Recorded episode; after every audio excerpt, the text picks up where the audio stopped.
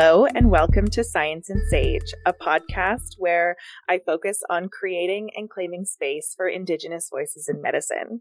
Today, I'm joined by Dr. Danielle Behn Smith, and we're going to have a conversation about her path to medicine and um, and so much more. So, would you like to uh, introduce yourself? Sure. Thank you. Thanks, Hannah. It's such a pleasure to be joining you today on this uh, virtual platform. Uh, my name's Danielle Behn Smith, and I'm Echo Dene from Fort Nelson First Nation. My paternal grandparents are George Behn and the late Mary Behn. I'm also French Canadian and Métis from the Red River Valley, and my maternal grandparents are the late Lycienne and Gédéon Dumaine. I am a mother to two beautiful daughters, and in Slavey or Etchodene, my uh, one of my languages, my name would be Lucimo uh, because I would be named after my eldest daughter. And uh, professionally, I work uh, as the Deputy Provincial Health Officer for Indigenous Health here in BC, and I've been in the office of the PHO for the last five years. And I know we'll get more into very long, winding journey that I've gotten to be, uh, or that I've been on to get to my current role. Thank you. Um, I'm so excited to have you here. I actually, I'm not sure if you remember this, and it's totally okay if you don't, but the first time I ever listened to you speak was uh, in Victoria at the um, summer Indigenous students, um, like pathway to medicine workshop. And yeah, and so I got to listen to you tell this um or tell parts of your story before and I just remember feeling so um like touched and connected and really uh had a renewed sense of kind of vigor towards my undergraduate chem courses. so um, I'm so excited to to have you kind of tell your story again. Um, maybe we could get started with just letting, maybe letting the listeners know a little bit about what got you into medicine. Yeah, absolutely. And that's great. Thank you so much for reminding me about that first meeting. I think that was up at UVic, right? At the Island mm-hmm. Medical Program space. And those are, I'm so grateful when James Andrew invites me to those sessions because it's so wonderful. And the way it was invigorating and inspiring for you, it's at this stage in my career so invigorating and inspiring to see a new crop of indigenous leaders and health leaders coming up behind us. It's just awesome. So it's so exciting to meet you now again at this stage in your in your um, journey. And so then thinking back, it's, it's also amazing to me when I have these conversations because I go, oh yeah, like I'm getting a little long in the tooth. You know, uh, I can kind of um, feel like I'm still very young and early on in my in my journey, but that's not really the case. So if I think back to the beginning, how this journey started for me, I mean, and I guess you could start this story anywhere, right? I could start it with me. I could start it with my parents, with my grandparents, but I guess I grew up in Winnipeg with my mom and I saw my dad sort of sporadically growing up. And so I didn't grow up on our Etchodene territory. I didn't grow up steeped in that side of my traditions. I did grow up in Winnipeg near the Red River Valley, which is the homelands of my mom's people, and certainly had, you know, Métis teachings woven throughout, but not necessarily recognized as such. That's one of the funny things that when it's a part of who you are, you don't see it as other or, or different. That mm-hmm. said, I also grew up as a little brown person in a family that predominantly racialized as white, even though we were Métis. So I would get a lot of questions about what my background was. And in the early 80s, when this, when I was a little kid, um, the language I would use is that I was half Indian. And so for a long time, that was as much as I really reflected on or considered who I was, where I came from, who my people are and, and were. And growing up in Winnipeg, there was just so much visible, very in your face disparity, inequity, and racism. And so as I went through adolescence and got into my undergrad degree, and I actually did an undergrad Bachelor of Arts in International Development Studies at the University of Winnipeg. And that was probably one of the first times that a lot of pieces started coming together for me and learning about less developed countries or poor countries and the impacts of colonization. It was really one of the first times that I thought in those more macro concepts about how structures and systems and colonization had had and continue to have these very real impacts on my personal life. And so through that, I got inspired or, um, yeah, just wanting to learn more and really wanting to be a part of making things right. And I think at that stage, so that's in my kind of late teens, early 20s, I didn't have a really clear concept of what that meant, but I just had a sense that I wanted to be a part of a solution or just making things better for Aboriginal peoples, the term that we used at that time, now Indigenous peoples. And so I started on this very personal journey also of wanting to reconnect with my dad and my dad's family and went back to Fort Nelson for the first time as an adult. I was in my late teens. And so there was a lot of personal growth and at the same time this idea that I wanted my career to to be in that sort of area. And so I thought about these health disparities that I heard about and I could see. And so I naively thought that going into medicine would be the best path to to helping to address health disparities for indigenous peoples and i've since learned so now we're 20 25 years in um, that it's really not the best path to to to affect that change it, i think it's a very great path to potentially have a voice amplified and be able to champion that transformation, but I, I now understand that in more complex ways. And I can sort of talk about that when I get to the work that I'm doing now. But again, it, my late teens, early 20s, I was kind of, uh, you know, just just starting to scratch the surface of really understanding my own identity as a Dene Métis person. Um, I got my status card, um, and that was really interesting to me because somehow that piece of colonial racist embodiment was really meaningful to me. Somehow that really made me feel like I was, um, what's the word? Not that I was real, but somehow it made me feel like less of an imposter. And again, that's stuff that I've unpacked over the years with the help of my dad and my aunties and my grandparents to understand that that has no bearing on my identity or my treaty rights or my connection to our ancestors.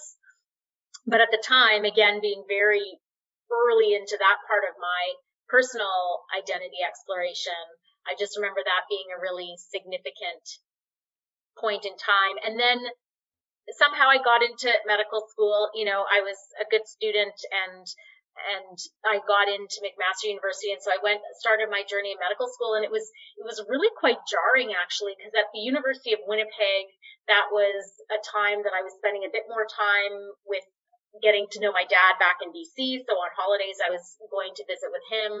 I was a part of the First Nations Student Council, so I was spending more time with other First Nations peers, which growing up in in an area of Winnipeg, you know, that was pretty yeah, just sort of white middle class. That wasn't an experience that I'd had a lot of. Um, and then I went to medical school, and again, I was in this very homogenous um, group of people with no other Indigenous peoples, no other Indigenous supports readily available through the medical school. And it was pretty ironic because McMaster is on the territory of uh, Six Nations, and it's a huge community. And yet through my training, um, I can count on one hand the number of indigenous peoples that I saw. And of course, a lot of them would be in through the healthcare setting. So anyway, got into medical school and it was overwhelming for sure. I was young, um, pretty naive and really still feeling quite tentative in my own identity and carrying all kinds of imposter syndrome, like on lots of different fronts for sure. Coming with an arts background as opposed to a science background, like there was so many different things. And so I just got into survival mode and I put down all of that personal identity exploration for the most part and just focused on getting through the Western medical curriculum content. And I did reach out, I tried to reach out to one Aboriginal physician in the area and was barricaded or blockaded by, um, that's an interesting choice of words, blockaded. I was, I was blocked by their MOA who said that this person didn't work with medical students. And I really tried to make a case for myself. And, you know, I'm an Indigenous medical student. I'm the only Indigenous medical student in my class. I would really, I would really, really like this opportunity, but it was a hard no. And, and so, yeah, so that was discouraging. And, and so I, and that was one of my only attempts to really peek into the world of Indigenous health. And so I just focused on, you know, doing my best, creating, developing, curating this Western medical toolbox, trying not to hurt people in the process, you know, like all the panic that comes with being a medical student and getting graduated responsibilities. And it was hard. It was, it was a really, really hard time. And for residency, I knew that I needed more support and grounding. So I came back to Winnipeg so I could be surrounded by family and friends and I did the rural family practice program. And in a lot of ways, well, I mean, obviously it was the right choice because that was, that was just what was meant to happen. Um, but it was, in a lot of ways, it was probably one of the hardest choices in the sense that Winnipeg is such a segregated place, certainly at that time as well, 15 or 20 years ago, so much rampant racism throughout the healthcare system. And and me at that point in my journey feeling again that imposter syndrome on a lot of different fronts, feeling ironically very disempowered, even though, you know, I was a physician, a resident physician, um, feeling really, really low down in all those hierarchies and then bearing witness to just really horrific incidents of racism, not really knowing how to process that. Certainly I didn't have the courage to stand up in the moment and speak out. And so carrying that guilt and shame, which I carry to this day, um, and then not only bearing witness, but then also at times just being actively involved and implicated. So that was extremely draining on so many fronts. And luckily, during my residency, I became aware of the Canadian Aboriginal Leaders in Medicine, CALM, which then joined forces with the Native Physicians Association of Canada to form what we now know as IPAC, the Indigenous Physicians Association of Canada. But that was that was such a critical event for me to get me through and yeah, get me over those last hurdles because it was an opportunity for me to come together. I think sometimes we met twice a year, certainly once a year with other indigenous students and residents, which I didn't even really know existed. So at McMaster, I was the only self-identified indigenous person in my class. And then Karen Hill, who is from Six Nations, was in the, uh, the year behind me, but we just really didn't see very much of each other.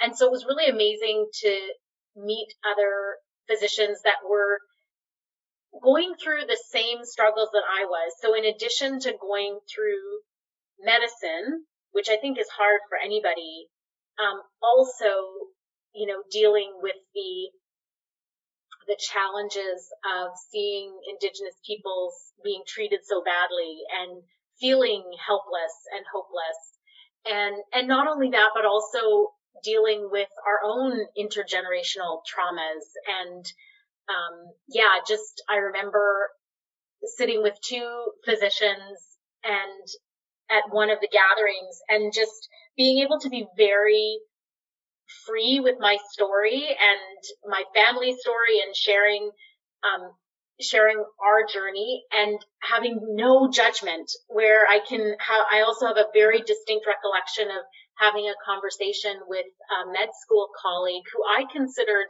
a friend. And after sharing a little bit more with this person about some of the members of my family and some of the struggles that they were going through, I just remember them looking at me with this look of horror in their eyes and and they said, "Wow, your family has a lot of bad people." And it was Oh my um, gosh. Um, yeah, right? Wow. I can still like I can still remember it so clearly. We were driving to Kingston for a CaRMS interview, so we had this this car ride and you know just talking about things and and really a testament to that person's black and white view of the world, like just seeing things, you know, unable to find or see things in a more complex way. That's where they were at in their journey. But I just remember contrasting that with having this experience with these two other physicians who I consider friends. And not only did they not judge me for the stories that I was sharing, they had stories that were very similar. And so that was, that was such a source of resilience over those years. And I think we all helped to get each other through. And through that whole time, again, I was still very naive that I thought, okay, if I can just get through this training piece and get out and then I can work in community. I don't have to, you know, be a part of any preceptor or other doctor's way of doing things. I can just do things my way and, and it'll be so much better uh, is what I thought.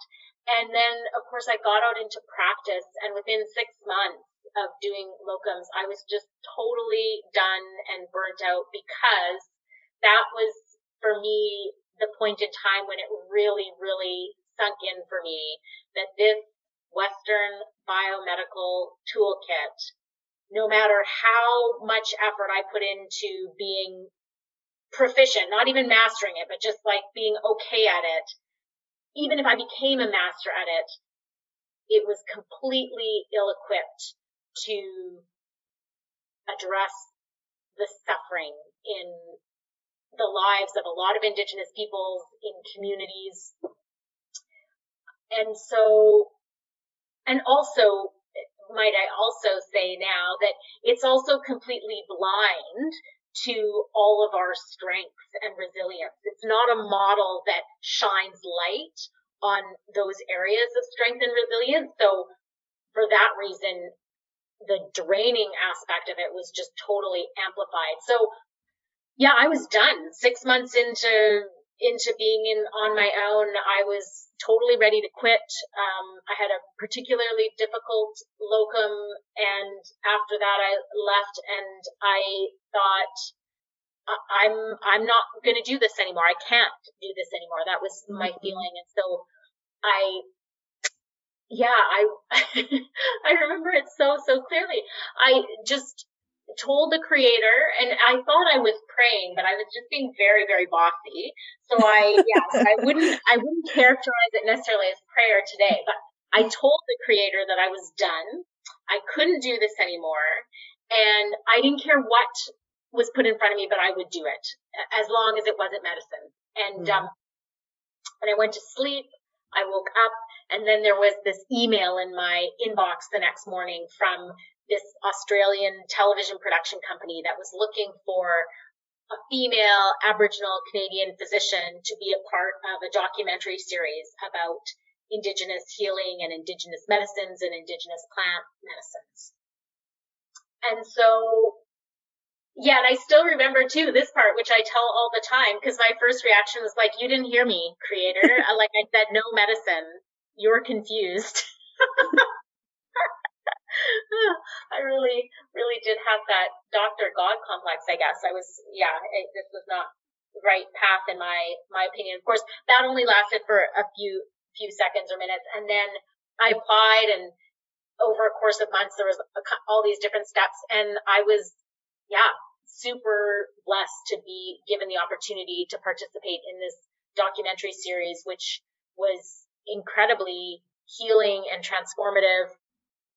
And at the same time, a little bit confusing because I had the experience of traveling around the world for eight months and being immersed in indigenous perspectives of healing and wellness. And we traveled all around the world.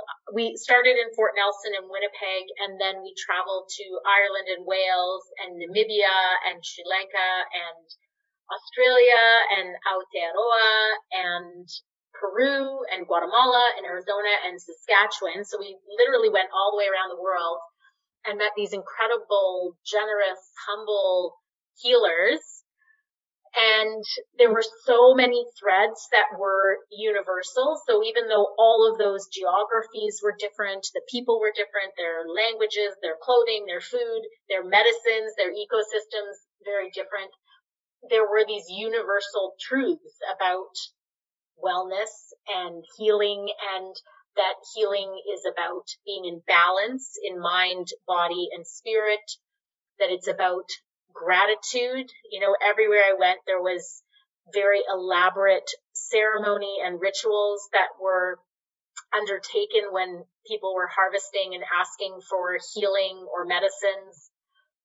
That healing is about respect and humility. So all of the healers I worked with, I'm sure none of them would accept the the label of a healer or title of a healer because they were all very clear that they don't do anything like that they have no ego in it you know that they're just there as conduits for the creator's healing energy and the respect piece which this really struck me having just come out of that very immersive western biomedical training this idea that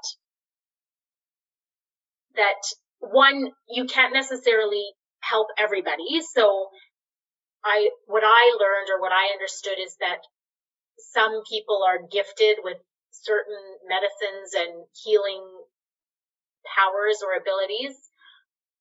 And they're not universal. And so when somebody comes and asks for healing, that they'll leave a medicine, um, maybe a tobacco or another offering open to the healer when they're asking for help and describing the kind of help that they're looking for.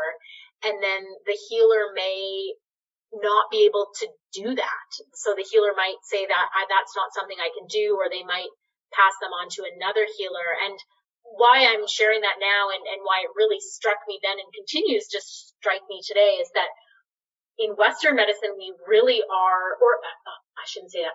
I was, my experience in Western medicine was this hidden curriculum of you always needed to know the right thing to do, that there was a right thing to do, that you should know it. And it was sort of irrespective of what the patient thought they needed and like a real disconnect. And yet I was working with all these healers who were saying like, oh, well, you can't help somebody who hasn't asked for your help. And I thought, what are you talking about? Like when somebody comes in for their appointment and it says, you know, their hemoglobin A1C is whatever, 6.2, I'm going to help them. I'm going to tell them to eat better and lose weight and, you know, like just a really different approach. So it's sorry to interrupt you, but yeah. it's so interesting that you say that and bring that up because I just had a recent experience where I was in a clinical scenario and the person who was teaching me um, said something to the effect of, oh, I don't really do that patient centered stuff. That's why I went to medical school is to tell people what's best for them. And I just remember feeling how conflicting that statement is with my core values and my core belief. And so I just can't imagine, like you said, about how healing of an experience it must have been to just be immersed in that, um, yeah, that respect and honoring the um, honoring the practice. Yes, yeah, it was it was totally healing, and how amazing that you're seeing that in the moment during your training that you're experiencing that dissonance with your mm. core values and core beliefs I wish that wasn't the case. And I aspire to a day when that's not our experience as mm-hmm. Indigenous people's going through Western biomedical training, but how incredible that you felt that and knew what it was. Like I, I just went through so many years of that without even really knowing what was happening, you know, and knowing the ways that I was having all these, um, that I was compromising parts of myself and making myself fit into a mold that wasn't really for me. And so mm-hmm. that was the part where I found the journey transformative and healing and confusing at the same time because I came back and I'm not a, a healer in that sense of the word. Like I'm, I don't have those gifts that these people had that shared with me. So I really muddled my way along trying to figure out how do I have a family practice and at the same time practice medicine in a way that doesn't go against my core values and core beliefs or that can bring that into encounters. And so I was really lucky that where I landed after that documentary was in Dawson City in Yukon and people were really generous there and were really a lot of people were very open to exploring that with me. So I invited people to for us to pray together in the clinic room and I was very open to hearing about for the uh, First Nations in the area they were using different kinds of medicines. I was really interested in learning about that and working with them if they wanted to incorporate that into or rather if they wanted to incorporate biomedical uh, pharmaceuticals into their care plan, working to to do that in a good way. So that was that was all right, or that was good. that was all right. it, was, it was good. It was a nice place to process that, and then I had this opportunity to go to the University of Alberta and join the Department of Family Medicine in an academic family medicine position. And that was sort of like medical school on steroids. Like all of a sudden I was very much in like medicine is its own subculture of, I think, positivist, hierarchical, colonial sort of dynamics. And then academic medicine was even more so. And again, I sort of went in with, I guess, my blinders on. And so that was a really challenging experience because all of these things that I had learned and tried to incorporate into my own life were completely thrown out the window. So like forget about balance, forget about food as medicine was a huge teaching everywhere. Forget about that because I was just all of a sudden a part of this rat race and this publish or perish and trying to trying to do good work certainly, but also a lot of just like trying to navigate the that space in a good way and and feeling once again like an outsider and like I didn't belong and didn't have the credentials, didn't have the I just didn't feel entitled to be in that space. So that created this overdrive in me. And then and then the universe was like, no, like full stop. And I got super, super sick. I literally overnight, I developed a reactive arthritis, which is like an autoimmune arthritis. Um, for if they're already med students listening to the podcast, it's Reiter's syndrome, what we used to call it. Can't see, can't pee, can't climb a tree. And I diagnosed myself using that mnemonic. So was grateful that I had paid attention that day in rheumatology. And yeah, I was super sick. I was off work for six months. I could only walk very short distances. So my, my now husband, my boyfriend at the time was taking me around in a wheelchair. I lost the vision in my left eye because I had a, a corneal reaction and I was terrified and I was sick and I didn't know how to get better. So I, at that point, I really saw I was like, okay, I have to figure this out now. I have to figure out how to bring this Western biomedicine to the table, and I need to work with as many practitioners and healers as I can find because um, I just didn't want to be like that for for the rest of my days. So that's what I did. I worked with all kinds of different healers and practitioners. And one of the things that I thought was so remarkable is my rheumatologist started me on methotrexate. And so I had to give myself these weekly injections. And I would get so sick. Like I would take these injections and then I would just like feel nauseous and headachy for, I would do them on Fridays. And so the whole weekend I just felt awful. And then it just dawned on me. I think it was maybe the third or fourth week that I was about to do the injection. And I was like holding this medicine and I was angry. I was mad. I still had all this built up resentment from my, my medical school and residency training and and I was angry that I was sick and and I was angry that it was making me sick with all these side effects. And it was it felt like getting like smacked in the head and thinking, what am I doing? Like I spent almost a year learning with people who steeped deep deep in me and also just reminded me of our own traditions of being grateful and having a grateful heart and trusting the creator. And so I thought, this is a medicine. Like, why would I treat this any differently than the other medicines that I'm taking? And so that night I held the medicine and I gave thanks to the creator for that medicine and I asked for all the goodness that it had for me and that I wanted to leave everything else to the side and I felt fine. I didn't have that same that same reaction for the remainder of that treatment and and that's something that we continue to do in my family when my girls go for vaccines. We do that prayer when I went for my COVID vaccine a few weeks ago.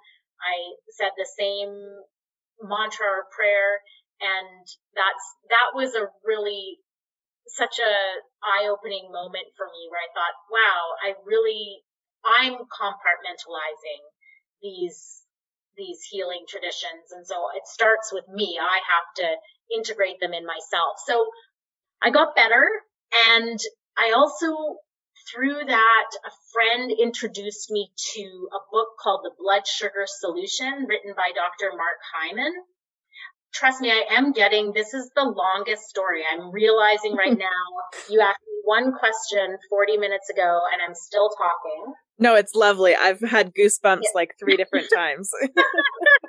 so, um, there, there is an actual, like, this does eventually come together.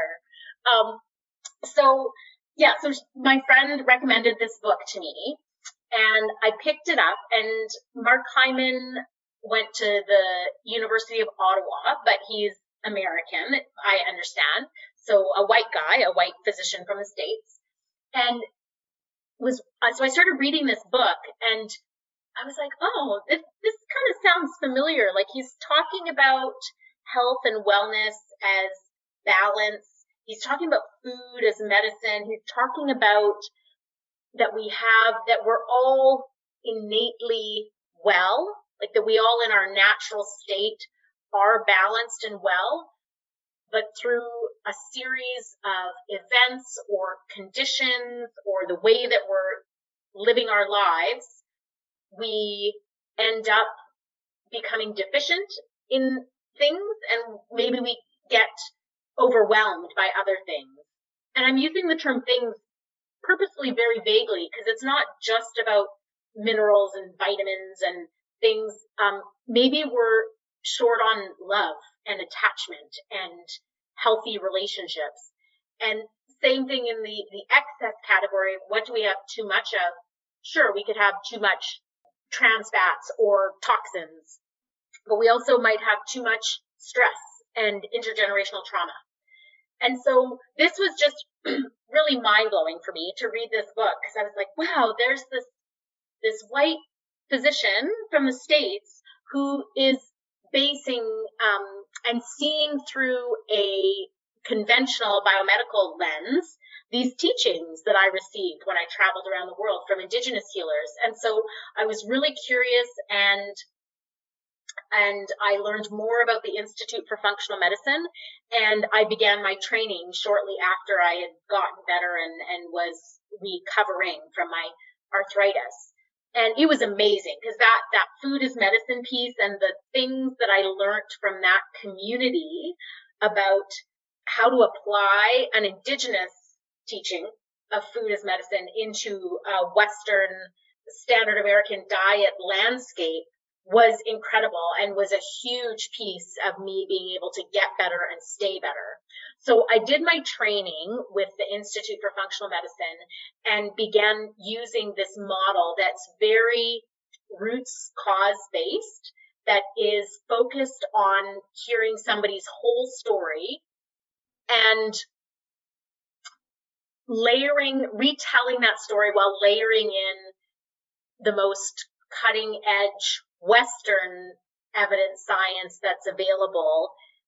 And at the same time, keeping in the center of that model, mental, emotional, and spiritual, which I still, I always highlight that for clients that I'm working with. And I say, so this space to me is sacred.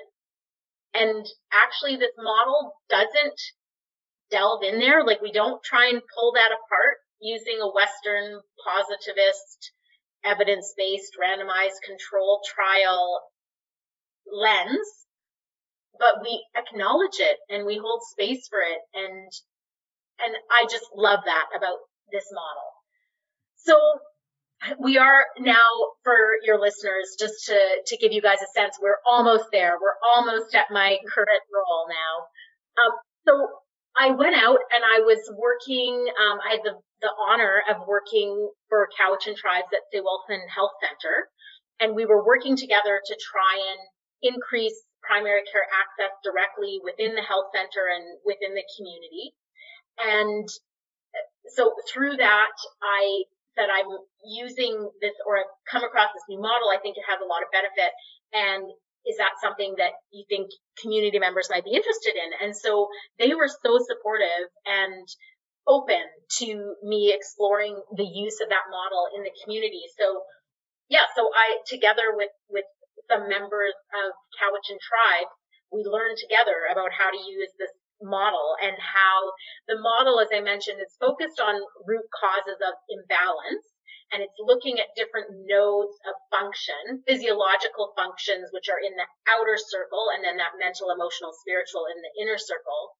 And so the different kind of functions, as an example, assimilation, so bringing nutrients in from the outside world, defense and repair, having a tolerant and effective immune system, being able to create energy at a mitochondrial level, detoxification, so biotransformation and elimination, communication systems. We need to have hormones that signal appropriately between um, tissues, etc.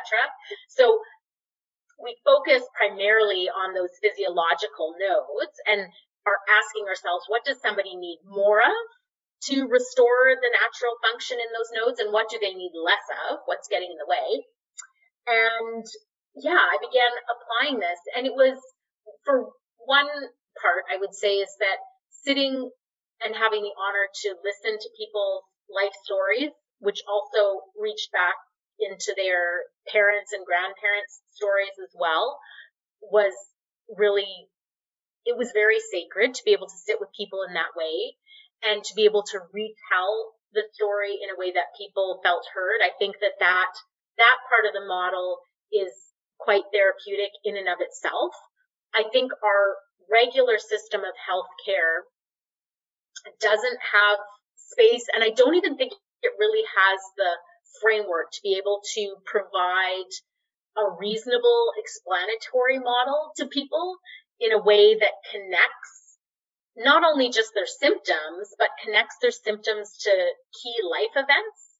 And that's one of the beautiful things about this model is that when, when I'm hearing somebody's story, it's a chronology and it's on a timeline and, and so things make sense things you know we can we can use some really um, wonderful insights that come out of the biomedical scientific tradition to say yeah when you don't have enough iron we can expect that these systems aren't going to work as well if you're you know, a lifelong vegetarian, yeah, you might end up with some issues around mitochondrial function because you don't have carnitine coming into the electron transport chain.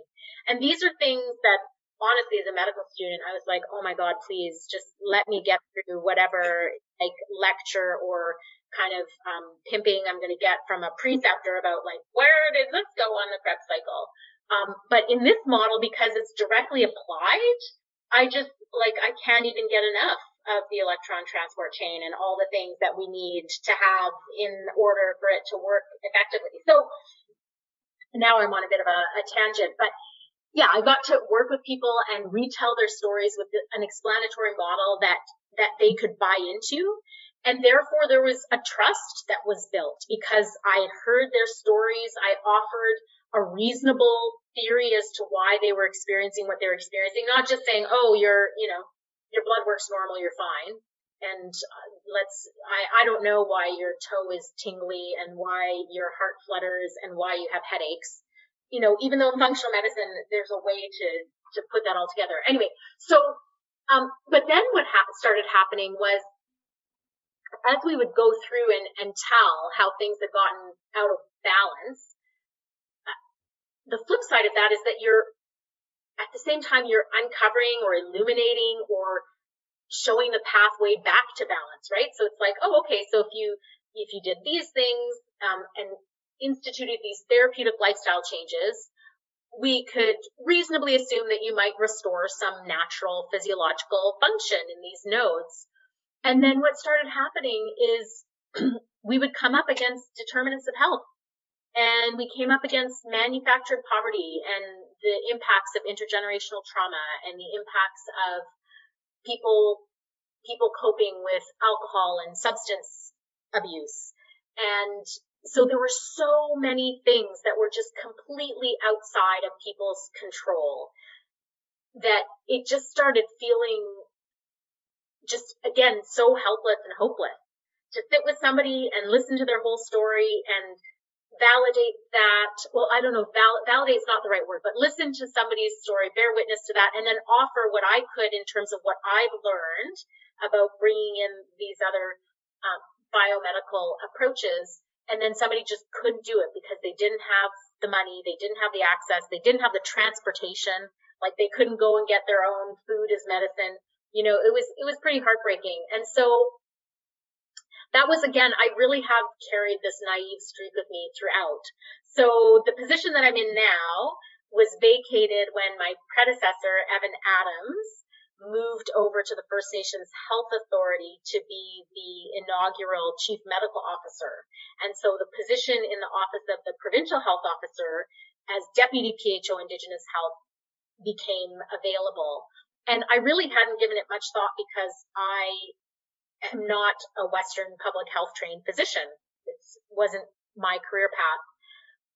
And at the same time, I was very motivated to be a part of the transformation that was happening in BC and, and seeing this incredible opportunity in FNHA that we could do things in our own way and lift up our own healing traditions. And I really, truly naively thought that I would be able to just kind of rock up talk to, you know, the PHO, the Deputy Minister of Health, just say, listen, guys, groundbreaking news. There's this model called functional medicine. It really works. And it does, like anecdotally, again, because I don't have the, the, the robust evidence to say, but in my 10 years of practicing regular family medicine, I could count on one hand the number of people that actually like got better so not just like their symptoms were kind of better, but people who actually got better from whatever they were faced with. And they completely got better in spite of anything that I offered, I think, out of my family medicine toolkit. But now using this model, it's really, it's unusual for me to work with a client who's able to undertake the therapeutic lifestyle changes who doesn't get some measure of improvement. Like it's really, it's, that is for sure, um, not the norm. The norm is that people experience some improvement in their vitality and wellness. And so I really thought I'd just show up in government and be like, hey guys, like let's do this. And it doesn't work that way. I've since learned it's a little bit more complicated and complex. And, and that's where probably about half an hour ago I said, or maybe it was, it was closer to the beginning, I was saying that I naively came into medicine thinking that that would be the most effective way to be a part of improving indigenous people's health. And now from where I sit today, I actually believe that the people who have the most influence there are people who are influencing legislation Uh, it's our leaders who are at the tables demanding that our rights be upheld, that we have the ability to exercise our inherent treaty rights and title, the, the people who are fiercely defending our lands and our territories, that are the holders of our language. And this really does, I think about how many people have worked so hard and so tirelessly because they understand at this incredibly deep level that in order for us to be healthy and well, we need to be able to be fully ourselves. We need to have our language, our culture, and all of that is tied to our lands and our territories. And so without that, um, we just can't see a bright future in our language. So yeah, so I think from where I sit now, I definitely have so much respect and admiration for, yeah, just the incredible, our ancestors, um, the people that are still out there today that are standing up for our rights in really inhospitable spaces. And yeah, I'm, I'm just so grateful to them because I think that is fundamentally where our health and wellness is rooted. And I also think that this is such an exciting time and I'm so grateful although my journey was very windy to get here. I'm so grateful to be here in this time because there's so many pieces that are aligning right now. There's momentum and we're getting, we've got that legislative backbone now here in BC in the Declaration on the Rights of Indigenous Peoples Act. And we, none of us know how to implement it or how to do that in a good way or, you know, or what that's going to look like, but it's there now and we're going to use it and we're going to learn how to use it together to, to make some really to build, continue to build on the already tremendous, meaningful changes that are happening. And at the same time, it's none of it's happening fast enough, and our people continue to, um, you know, to get hurt when they interact with settler systems, whether it be healthcare or justice or education. So yeah, so that's that's my that's been my journey, long and windy, and I just continuously learning.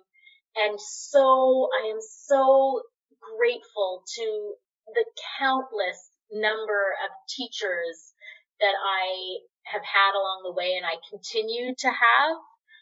And I can't even, I mean, certainly in my own family, my parents, my grandparents, but thinking about all of the healers that I worked with during the documentary series and then how many other elders have come in and touched my life in other ways and just been there to help guide me. My other colleagues in medicine and other fields who have been so supportive. Um, it's just, it's really incredible to see how far we've all come together collectively and, and obviously how far we have to go. And that's what makes me so excited to be here today with you, Hannah, because it's like that's so cool to think that we met up at UVic and now you're here and who knows what kind of opportunities are going to be out there for you, you know, because there's so many people that are um, working in different cool, cool ways. Yeah. Well, I'll, I just, I can't even think of anything really to follow that other than thank you for sharing your story and for all of the wonderful teachings that you've offered today.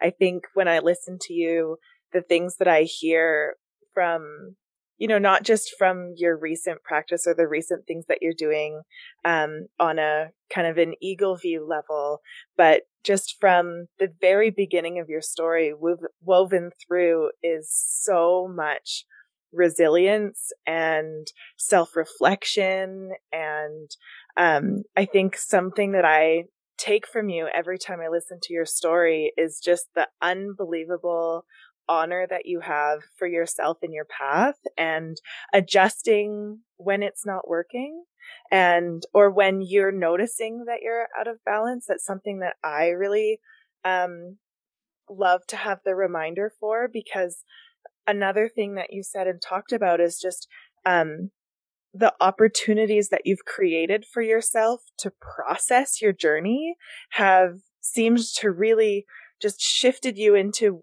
into spaces that uh, that make you better able to honor yourself and your teachings and your gifts. And so I think that's a wonderful reminder for me and hopefully for for the listeners um, to to yeah to be able to create those times to process for ourselves to honor the teachings that we bring into the room and, and into medicine and i just find you such a enthralling person to listen to because it's it it gives us permission to not be so confined in the in the western approaches. It's it's really hard when all of the people around us and all of the um, instruction that we get uh, really inundates us to kind of to act in a certain physician or doctor way that isn't what what we know or what we maybe thought of um, coming into this. So I really just think it'll be so powerful for, you know, my friends in first year who have gone through their first year of medical school in a pandemic and are learning over Zoom. And for my friends in second year who are heading into clerkship. And that's a huge life transition for us and learning about what our roles are and how to integrate our indigeneity into this experience.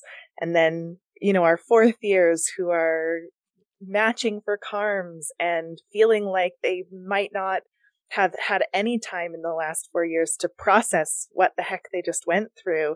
So hopefully they can listen to you and feel feel what I feel when I listen to you, which is grateful and hopeful and um, allowed to be indigenous in this world. So thank you so much for your time.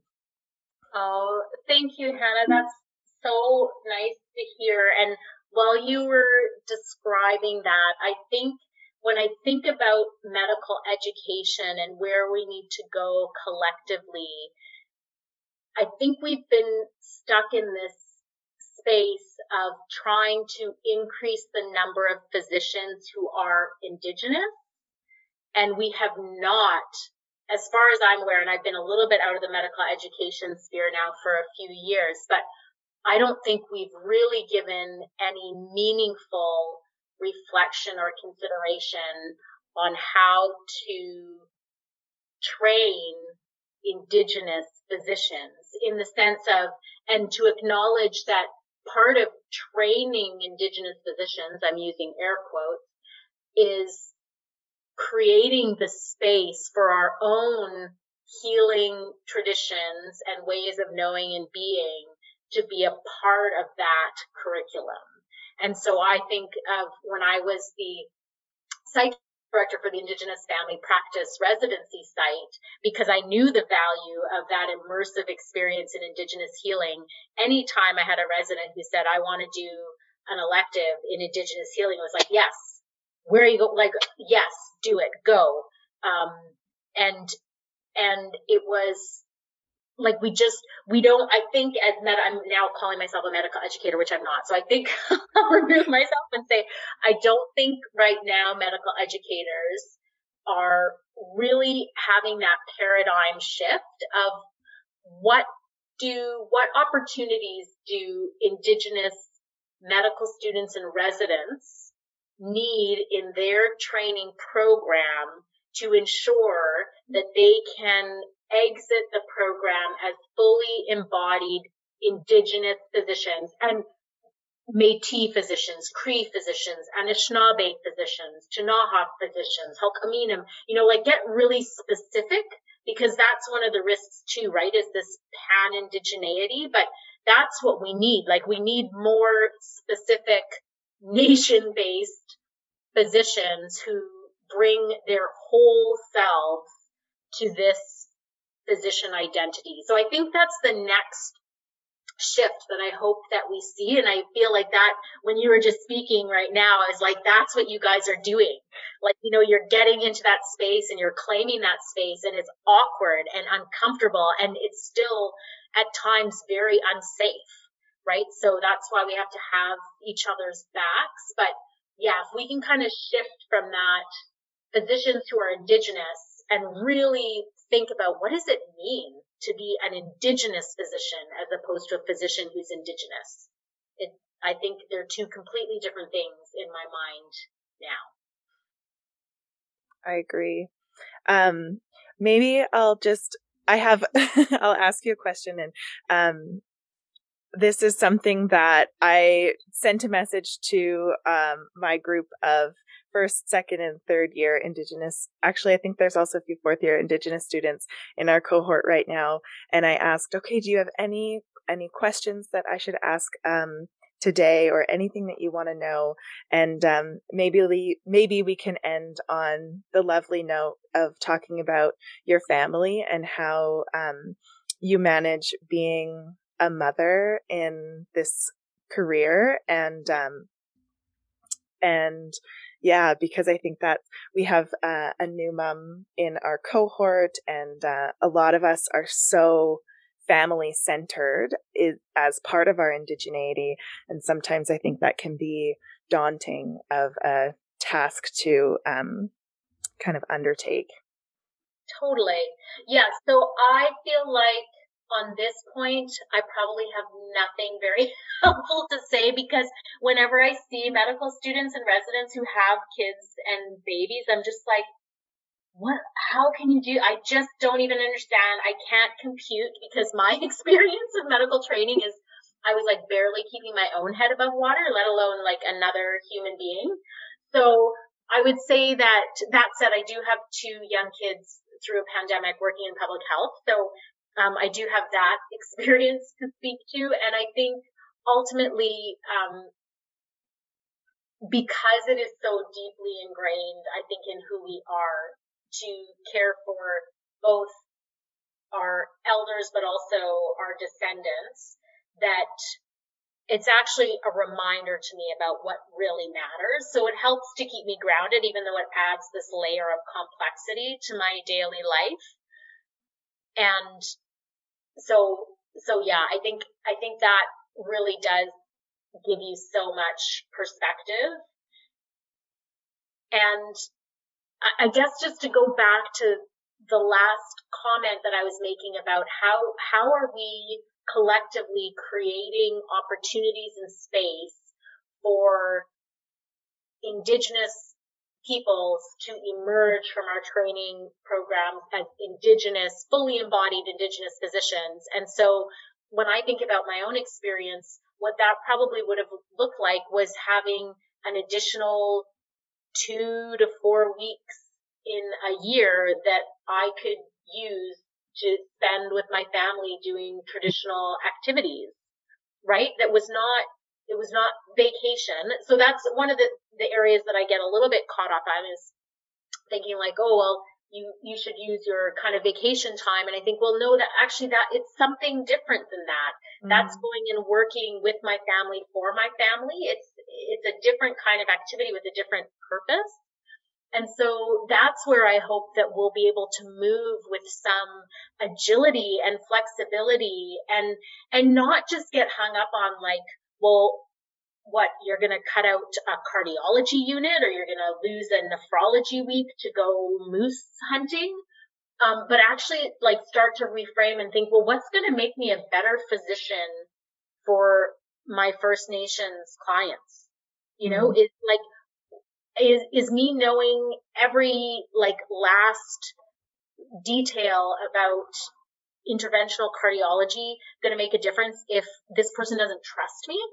Do you know what I mean? Like, mm-hmm. it's kind of this trade off, I guess I'm thinking about. So, and, and now, of course, I've zoomed out from your question to think very broadly about family because it's not just about that nuclear family and your, you know, the, your own offspring and spouse and partners, but, um, but about our broader family And so I, I hope that we will be able to come together and think about like what's possible. Let's not focus on what we can't do and, you know, that, that the curriculum is already so condensed and we can't possibly add any other time and think about, okay, well, how can we stretch time out? Like I personally, as when, if I think back, I think uh, if I were to look back and I'd give, been given the option to do my med school in four years of training instead of three, um, and, but that meant that I would have this time to be grounded a few times a year with my family.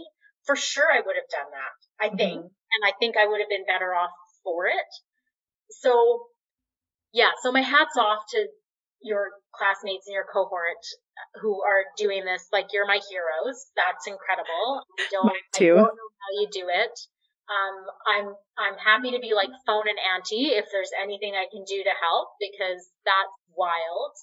And and yeah, we we need to um, again, I keep on using we like you guys know what I'm talking about. Of course, you're not in my head, but I think the mainstream settler education systems and systems in general, we really need to figure out how to create more space and be more flexible and be more open to ensuring that indigenous peoples can come into those spaces in fully embodied ways where we don't have to compromise any part of ourselves to succeed in that track. I couldn't agree more. Um, I'm mindful of the time and the time that you have in the day. So maybe, unless you have anything final that you'd like to add, um, I will just say Kuksjem for everything, for your time, for honoring this podcast with me today and our experiences, and um, for being the wonderful health leader that so many of us look up to. So Thank you. Thank you. Mahsi Cho, Hannah. It's been such a pleasure and I'm happy to, yeah, come back anytime, um, and chat again. Yeah, thank you so much. I'm certain that we could have hours and hours to talk about so many of these things. So I will definitely, I'll definitely reach out for us to chat again.